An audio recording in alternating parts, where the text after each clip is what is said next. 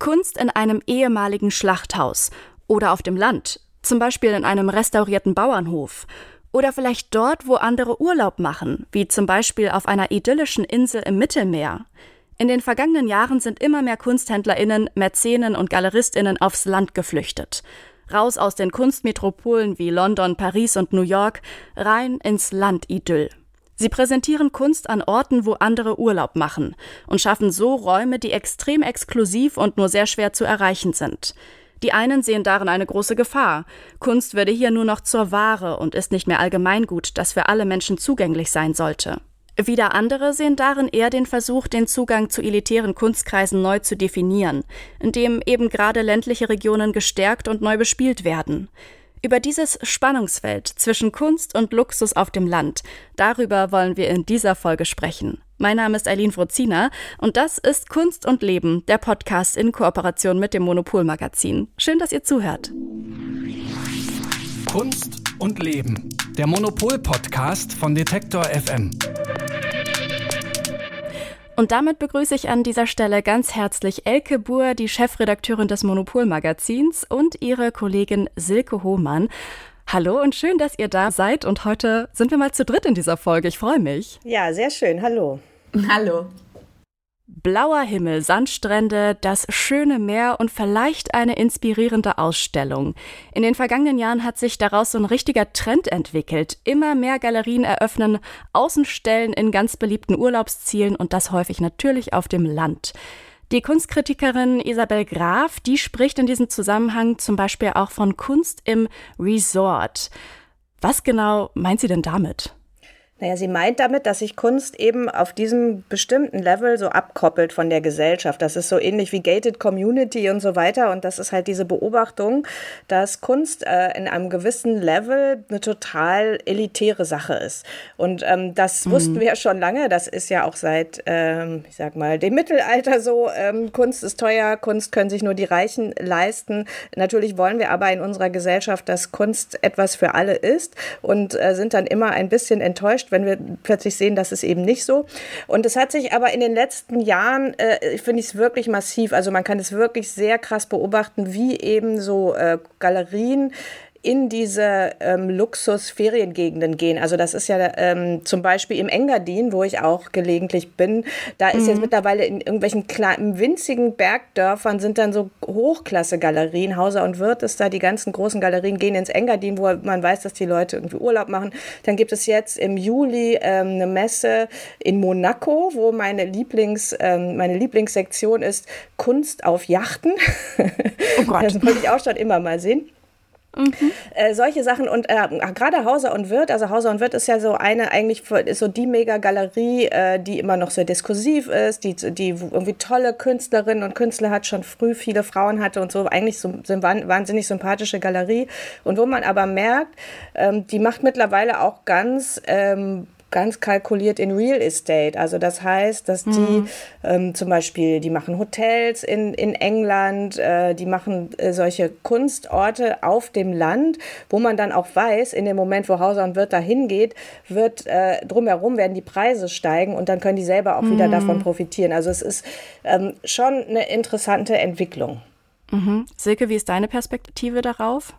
Also zunächst mal ist es natürlich so, dass äh, man sich auch beim ländlichen und beim touristischen Flair so irgendwie ähm, was eine Entspanntheit ausborgt und irgendwie so eine gute Stimmung sowieso schon mal da ist, weil alle sind in, im Freizeitmodus und haben irgendwie Sandalen an. Ähm, die Kunst ist da vielleicht so ein bisschen nachrangig auch und ähm, diese Fixierung auf diese bestimmte Klientel, ich glaube, bei jetzt Kunst auf Yachten, da ist, äh, mhm. äh, da gibt's jetzt ähm, wenig äh, Laufpublikum, das sagt, ach, das gucke ich mir mal an. Also das ist, glaube ich, schon sehr, sehr konzentriert. Ähm, und diese, diese Zuspitzung so auf diese Klientel, die ist natürlich ähm, ein bisschen traurig oder ein bisschen schade mhm. oder vielleicht auch so ein bisschen ähm, ja, ich ähm, finde es immer komisch, wenn die Kunst so ihrem Publikum so hinterher reist mit so einer bestimmten Absicht. Ähm, ja. Mhm. Ich finde, das klingt jetzt für mich gerade nicht nur super elitär, sondern hat auch so einen starken Happening-Faktor irgendwie. Ähm, Du hast Elke jetzt gerade schon Hauser und Wirt erwähnt. Ähm, seit zwei Jahren betreibt das KunsthändlerInnenpaar eine Außenstelle ihrer Züricher Galerie auf der spanischen Insel Menorca im Mittelmeer. Zuerst einmal, was ist das für ein Ort? Ich stelle mir auf jeden Fall sehr schön vor. Ja, ich stelle mir auch sehr schön vor. Leider war ich auch noch nicht da.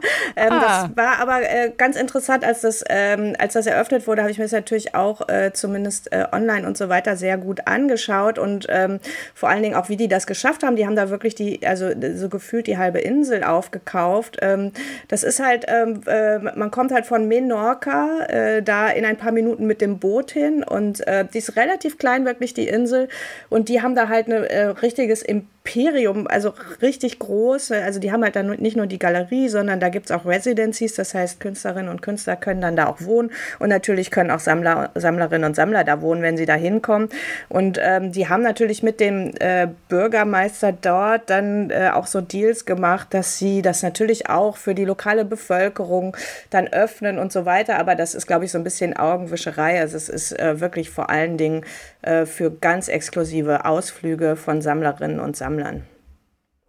Ja, welche Visionen die beiden mit diesem Ort haben, das erzählen sie auch auf ihrer Website. Manuela Hauser und Ivan Wirth, die sitzen da in diesem Video auf einer schönen Bank vor einer hellen Steinmauer. Sie trägt ein geblümtes Sommerkleid, er hat ein kariertes Hemd an und so auf den ersten Blick, finde ich, wirken sie sehr nahbar. We felt that um, people enjoy coming to a place where they not only see the art, but also they can go to a garden, they see outdoor sculpture. It's a, an experience that we offer where art is at the heart, but it is also a deeply inclusive model. Manuela Hauser sagt, sie wollten zusammen einen Ort schaffen, an dem Menschen nicht nur die Kunst, sondern auch die Natur genießen können. Und Ivan Wirth, der fügt dem Ganzen hinzu, sie bieten einen Raum, der sich zwar um die Kunst dreht, aber zusätzlich auch noch sehr inklusiv ist. Du hast es jetzt gerade schon so ein bisschen äh, vorgeteasert. Halten Sie das Versprechen nicht so ganz, oder? Ja, es kommt darauf an, was man von inklusiv versteht. Also das äh, natürlich kann dann da jeder hinkommen und natürlich jeder Mensch wird das genießen. Also jeder Mensch, der es irgendwie schafft, da äh, anzukommen und die Reise zu machen, wird das auf jeden Fall genießen. Aber es ist ja klar, dass es nicht für die breite Masse ge äh, gedacht ist. Es ist ja eigentlich auch überhaupt nicht schlimm. Also es muss ja auch nicht immer alles für die breite Masse gedacht werden. Es ist halt nur, was ich halt daran wirklich strange finde, ist so diese Verbindung von ähm, äh, ja von Immobilienspekulation letztlich und äh, Kunst an einem wunderschönen Ort. Mhm. Aber findest du, dass es noch ein bisschen zugänglicher ist als jetzt diese, diese Ausstellung in Monaco auf den Yachten? Weil ich jetzt gelesen hatte, dass es auf jeden Fall günstiger ist, als ich erwartet hatte, dort mit dem Boot hinzufahren. Und die Ausstellungen ja, glaube ich, kostengünstig oder gar nichts kosten? Ja klar, also man kann jetzt nicht noch, noch Eintritt nehmen, wenn man da jetzt schon hinreist und äh, ja. da wahnsinnig viel Geld mit verdient. Sehr lustig fand ich auch, dass ja. das damals mit, äh, Mark, mit Kunst von Mark Bradford eröffnet wurde. Mark Bradford, ein afroamerikanischer Maler, sehr politisch engagiert. Also das ist halt auch, auch immer so die komische Kombination, wo man so denkt, man sieht dann so hochpolitische Kunst ähm, in so einer äh, Urlaubs, äh, in so einer Urlaubssituation und äh, ist dann irgendwie stolz, dass man jetzt gerade kurz nochmal sein Gehirn angeworfen hat. Das ist jetzt zynisch, aber ähm, aber aber so, so ist es so. Ich, ich finde es halt äh, wirklich ähm, ich finde es schon auch äh, ambivalent, weil auch wenn man auch zum Beispiel im Engadin oder an anderen Orten, natürlich ist es total schön und es ist, glaube ich, auch so, so einige Leute, die dann auch vor Ort sind, also äh, für die ist das dann auch natürlich toll, dass sie dann da so Kunst auf hohem Niveau plötzlich direkt vor der Nase haben, wo sie sonst in die Metropolen für reisen müssten. Also man, äh, man muss halt mhm. auch nicht sagen, das ist jetzt alles irgendwie schlecht oder es gibt zum Beispiel ein, ein weiteres Beispiel ist ja Arel, äh, wo die Großsammlerin Maja Hoffmann ähm, so ein ganzes Kunstzentrum Zentrum reingebaut hat und praktisch diese, also von Geary gebaut und so und eigentlich diese ganze kleine französische Stadt ähm, so auf eine Weise schon okkupiert, aber es sind, sind halt tolle mhm. Projekte, die sie da macht. Und das ist halt so, ähm, okay, also man denkt so, okay, man, man wird dann so, da werden so Orte zu so einem Spielball eigentlich von, äh, von Reichtum, aber natürlich kommt dabei mhm. auch immer was Schönes bei raus. Genauso wie mhm. bei dem, was Silke gleich erzählt. Silke, kommen wir zu Hydra. Das Gegenprogramm so ein bisschen zu Hause und wird ist das Slaughterhouse auf der griechischen Insel Hydra. Hier hat der zyprische Kunstsammler Dakis Ioannou ein altes Schlachthaus zu einem Kunstraum umbauen lassen. Du warst jetzt, Silke, im vergangenen Jahr auf Hydra gewesen und hast dir dort die Eröffnung der Jeff Koons Ausstellung angeschaut. Jetzt ist ja gerade wieder eine Delegation dort. In der vergangenen Woche ist die Ausstellung Dream Machines von Daniel Birnbaum und Massimiliano Gioni eröffnet worden. Da geht's in dieser Ausstellung um ja, die, den Einfluss von Technik auf die menschliche Imagination. Was sind das denn da generell auf Hydra für, für Ereignisse, die da stattfinden?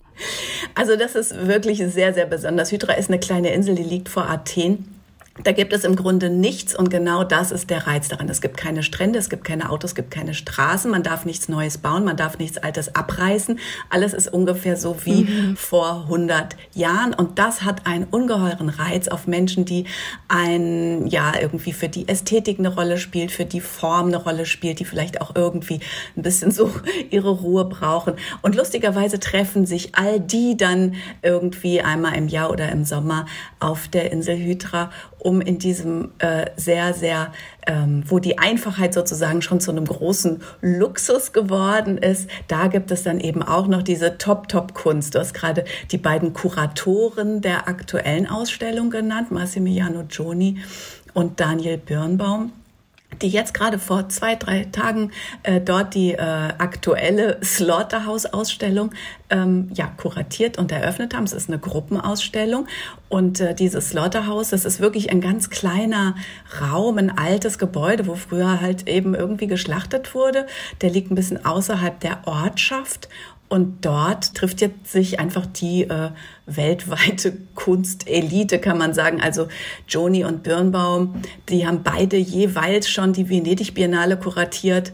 Das ist so ein bisschen, ja, wäre so, als würde jetzt Beyoncé und Eminem zusammen vor 300 Leuten spielen. So kann man das vielleicht sagen. Und ähm, die Ausstellung widmet sich einer ähm, dem, dem Phänomen der ja wo man äh, quasi irgendwie ins, ins durch Kunst vielleicht so ins träumerische gerät. Die Dream Machine so heißt die Ausstellung war ja in den äh, 60er Jahren eine Erfindung wo man dachte äh, man, also man stellt ein Zylinder, der Schlitze hat und von innen beleuchtet ist auf einen Plattenspieler und diese rotierenden Lichtreflexionen dringen durch die geschlossenen Augen ins Gehirn und lösen Träume aus. Das äh, passiert bei manchen Menschen, bei anderen nicht, aber das ist sozusagen der Fokus. In Wahrheit geht's aber natürlich auch ein bisschen drum, die neuen Technologien da einzuführen. Es sind also auch ein paar VR-Kunstwerke mhm. dabei, die sozusagen die Dream Machine jetzt in die Jetztzeit befördern. Und was die beiden Kuratoren da äh, versuchen zu zeigen, sind natürlich auch ihre eigenen Visionen als Kuratoren, aber gerade auch im Fall von Daniel Birnbaum, der also ein äh, Spezialist inzwischen für äh, Kunst im virtuellen Raum, für VR, ist ähm, dort zu lancieren und dort dieser kleinen, sehr exklusiven Gesellschaft zu zeigen. Vielleicht muss man auch noch dazu sagen, dass es immer im Anschluss an die Art Basel stattfindet. Das ist ja die größte, wichtigste Kunstmesse und da kommen tatsächlich sehr viele internationale ähm, Sammler, Sammlerinnen, Museumsleute, Direktorinnen und Direktoren tatsächlich auch aus den USA und aus anderen ähm, Ländern, in denen die Gegenwartskunst, von der wir jetzt gerade sprechen, irgendwie eine große Rolle spielt. Und die machen dann im Anschluss einfach immer diesen von ihnen aus gesehen kleinen Abstecher nach Griechenland, um dort mhm. eben zum einen diese absolut ähm, Unberührtheit oder so eine Vision von einer irgendwie idealen Welt äh, vorfinden in Form dieser wirklich sehr speziellen Insel Mhm. Und aber gleichzeitig wissen, sie bleiben total in ihrer Bubble und sind da äh, gut aufgehoben, haben also ein unvergessliches Erlebnis, sowohl als äh, Reise, aber auch eben in der Begegnung mit Kunst. Und die Begegnung bedeutet auch wirklich, dass man da nebeneinander irgendwie im, äh, im Gras äh, steht und aufs Meer guckt. Und das ist alles auch sehr nahbar. Und äh, man hat da also diese Kunst zum Beispiel von Jeff Kunz, die du schon erwähnt hast und aber auch eben äh, die Nähe zu den ganzen Akteuren, die da natürlich auch mit großer Freude anreisen. Du hast den Künstler Erwin Wurm auch getroffen, der mehrere Monate im Jahr auf der Insel Hydra lebt. Wie ist denn, wie ist seine Perspektive auf das ganze, diese ganzen Ausstellungen, dieses ganze Happening, die Elite dort? Äh, das kann ich nur mutmaßen, aber ich glaube, es ist ein grundsätzliches Problem, wenn man was so für sich entdeckt und dann sind aber alle anderen plötzlich dann auch nach und nach da. Also Erwin Wurm ist ein Künstler, der ganz stark mit Materialien und mit Formen arbeitet und auch mit Humor und der bestimmt auch irgendwie ähm, das sehr, sehr schätzt dort, dass, dass dort diese gewisse Einfachheit irgendwie herrscht und ähm, von diesem ganzen ähm, Zirkus, Wanderzirkus nenne ich es jetzt mal, der da über die Insel kommt. Mm, ich denke, es amüsiert ihn, aber er ist, glaube ich, auch ganz froh, dass er da sein eigenes Refugium hat, in das er mich netterweise eingelassen hatte und das ich für Monopol ein bisschen beschreiben durfte für eine sogenannte Home Story. Es ist jetzt irgendwie schon ein bisschen durchgekommen. Ich muss aber trotzdem noch mal ganz plakativ fragen: Geht es auf diesen Inseln, an diesen tollen Ausstellungsorten, geht es da wirklich um die Kunst oder geht es wirklich eher darum, dass es ein Happening ist, eine Inszenierung, ein Zusammenkommen von einer internationalen, elitären Bubble? Ich glaube schon, dass äh, es den Akteuren äh, Dakis Joannou und auch ähm, Hauser und Wirth schon auch darum geht, wirklich Kunst zu den Menschen zu bringen. Welche anderen Ziele da vielleicht auch noch im Spiel sind, weiß ich nicht. Aber bei Johannu ist es ganz bestimmt so, dass er auch wirklich immer die gesamte Insel einlädt zu einem großen Fest anlässlich seiner ähm, Ausstellungen. Und die Insel ist ja auch nicht äh, sozusagen kein, keine gated Community. Da kann man auch einfach so hin und da kann man auch sich irgendwo eine günstige Unterkunft suchen und so. Das heißt, es hat schon, also ich glaube, das ist auch prinzipiell so, dass bei Menschen, die auf diesem äh, Niveau sammeln und sich mit Kunst beschäftigen, die lieben Kunst wirklich aufrichtig und die wollen und das darf man nicht unterschätzen, dass das gesehen wird. Die wollen, glaube ich, genau nicht, dass es exklusiv ist, sondern die wollen auch mit ihrer Kunst natürlich in Verbindung, aber im Rampenlicht stehen. Ich glaube ja, das ist immer beides. Also ähm, Hydra ist, ähm, ich, ich war da auch mal, das ist eine ganz, ganz fantastische Erfahrung. Das macht total Spaß. Und äh, aber es ist ja generell bei der Kunst so, ich meine, es ist ja, das, die Kunst ist ja ein soziales System. Das heißt, dass ja auch bei anderen Ausstellungen geht es immer ganz viel darum, dass man sich auch trifft, dass man über Dinge redet. Und äh, da ist es halt, finde ich, einfach nochmal so auf die Spitze getrieben, weil eben diese ganzen Leute extra dafür anreisen. Und trotzdem ist die Kunst ja interessant und schön. Also ich glaube, mhm. das ist auch gar kein, das schließt sich auch gar nicht gegenseitig aus unbedingt. Ist auf diesen, bei diesen sehr speziellen Art Spaces so eine kritische Auseinandersetzung mit dem, dem Kunstwerk der KünstlerInnen überhaupt noch möglich? Total. Also man kann sich dann, die Leute machen schon ja, äh, äh, also die Leute reden ja auch ganz viel dann intensiv über Kunst und man, äh, das, das Einzige, wo ich denke, also mit dem, also es wird sich ganz viel kritisch dann auch mit der Kunst auseinandergesetzt. Die Frage ist, ob man sich äh, mit sich selber kritisch auseinandersetzt. Aber ich glaube, selbst das, also die Leute mhm. sind ja auch alle klug. Also ich meine, Daniel Birnbaum ist unheimlich klug und ist selber gar nicht so ein Luxustyp zum Beispiel. Der weiß mhm. ja ganz mhm. genau, was da passiert. Der macht das ja halt trotzdem. Und das ist, äh, und wahrscheinlich dann reflektiert das und macht es, also das es sind da ganz viele Reflexionsebenen mit dabei, die auch Spaß machen können. Man kann am Ende immer noch sagen, das ist jetzt trotzdem für so eine reichen Bubble, das finde ich nicht gut. Aber man kann den Leuten nicht vorwerfen, dass sie das nicht wüssten. Mhm. Und wie geht's euch persönlich? Damit, solche Orte zu betreten? Du hast auch schon gesagt, dass Hydra ein ganz toller Ort ist. Was für Gedanken schwirren euch da möglicherweise im Kopf? Ich, ich finde es immer beides. Sag du, Erzecke. Äh, als Kunstkritiker, Kunstkritikerin hat man ja irgendwie auch immer so diese ähm, dabei und doch auch Zaungast-Rolle. Äh, das ist immer schon mal von Vorteil. Man ist also mittendrin, man ist aber auch Beobachter, man beobachtet sich selbst. Ich finde es interessant zu beobachten, ob hier versucht wird, sozusagen mich durch äh, Luxus Umfeld zu korrumpieren? Wird die Kunst korrumpiert davon? Oder äh, ist es vielleicht doch auch so, genau wie Elke sagt, ich stimme dir da auch total zu, Elke, dass es halt trotzdem auch funktioniert. Und man darf nicht vergessen, Künstler machen ja auch nie Dinge, die sie nicht wollen. Und Künstler und Künstlerinnen wollen, dass ihre Sachen gesehen werden. Und die lieben es, wenn es die plötzlich gibt. Diese Sonnenskulptur von Jeff Koons auf dem Dach des Slaughterhouse in Hydra ist ähm, so wie so ein Landmark jetzt auch geworden. Ja, das kann ja auch für Leute dann einfach so eine Art Sehenswürdigkeit werden, die vielleicht sonst äh, gar nicht wissen, wer Jeff Koons ist. Auch die gibt's da ja natürlich. Insofern, ähm, es kommt zusammen, die Eindrücke sind da. Man kann sich nicht wie im White Cube äh, das alles rausrechnen, also wie in einer weiß gestrichenen Galerie oder einem, einem Museum, wo man dann sagt, okay, jetzt konzentriere ich mich nur auf das Werk, sondern alles spricht ja miteinander. Und das haben sich die Künstler und die Kuratoren und die Kuratorinnen und Künstlerinnen eben ja auch genauso gewünscht. Insofern ähm, ist eigentlich dieses gesamte Szenario erstmal so, dass alles voneinander profitiert. Und das Problematische ist eigentlich dann eher so das Sekundäre, was Elke angesprochen hat, die Immobilienfrage, die Gentrifizierungsfrage und natürlich auch die Frage der Zugänglichkeit, ähm, wer wird ausgeschlossen und für wen findet das jetzt eben alles nicht statt. Wird Kunst irgendwann in solchen Resorts irgendwie verschwinden? Seht ihr da so eine Zukunft, dass immer mehr aufs Land hinausgegangen wird und dort die großen Artspaces, die aber nur für eine elitäre ähm, Zuschauerinnenschaft da ist, wird es immer mehr dahin gehen?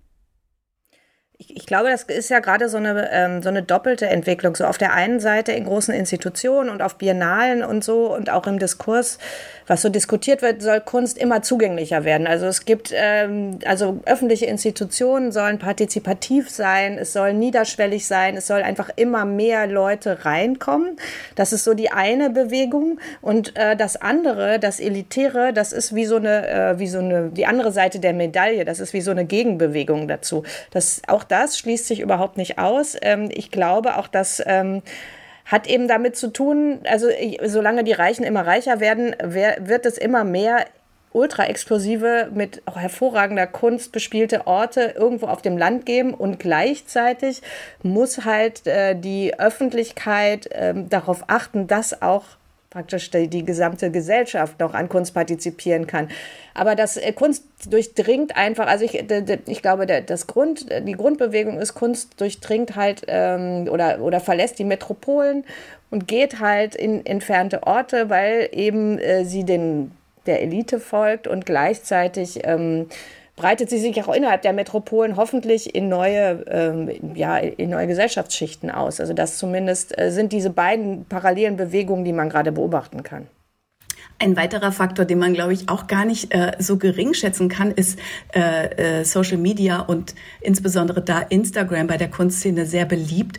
Und diese Verbreitung, das ist ja, das ist ja quasi auch eine Community. Ob die, die ist jetzt zwar auch nicht gated, aber natürlich fällt ganz viel weg, wenn man immer nur diese ganz, ganz besonders ausgesuchten Bilder von diesen ganz besonderen Orten sieht und die visuelle Qualität von diesen Orten, über die haben wir jetzt schon gesprochen, aber die ist natürlich auch in der Verbreitung ungeheuer wichtig. Und auch da ähm, findet dann eigentlich so eine Zuspitzung statt. Das, was Elke gerade auch über äh, die Verteilung von finanziellen Mitteln gesagt hat, das hat sozusagen auch in diesem visuellen Kapital äh, eine Entsprechung. Luxus, Kunstgalerien und Kunstresorts, darüber haben wir gesprochen. Vielen lieben Dank, dass ihr da wart, Elke und Silke. Sehr gerne. Gerne. Wenn euch Kunst und Leben gefällt, dann folgt uns doch gerne im Podcatcher eures Vertrauens oder schaut mal auf unserer Website detektor.fm vorbei. Dort könnt ihr zum Beispiel auch anknüpfend an diese Folge eine Folge über Jeff Koons auf Hydra anhören. Kunst und Leben, dem Podcast in Kooperation mit dem Monopol-Magazin, gibt es zweimal im Monat. Und in der nächsten Folge, da schauen wir uns an, wie sich eigentlich das männliche Selbstverständnis in der Kunst verändert. Mit diesem Thema, mit der Männlichkeit, hat sich das Team vom Monopol-Magazin in einem Feature nämlich beschäftigt. Die Redaktion für diese Folge hatte meine Kollegin Sarah Marie Plikat. Mein Name ist Eileen Wrozina. Ich sage Tschüss und vielen Dank fürs Zuhören und bis in zwei Wochen. Ciao. Kunst und Leben. Der Monopol-Podcast von Detektor FM.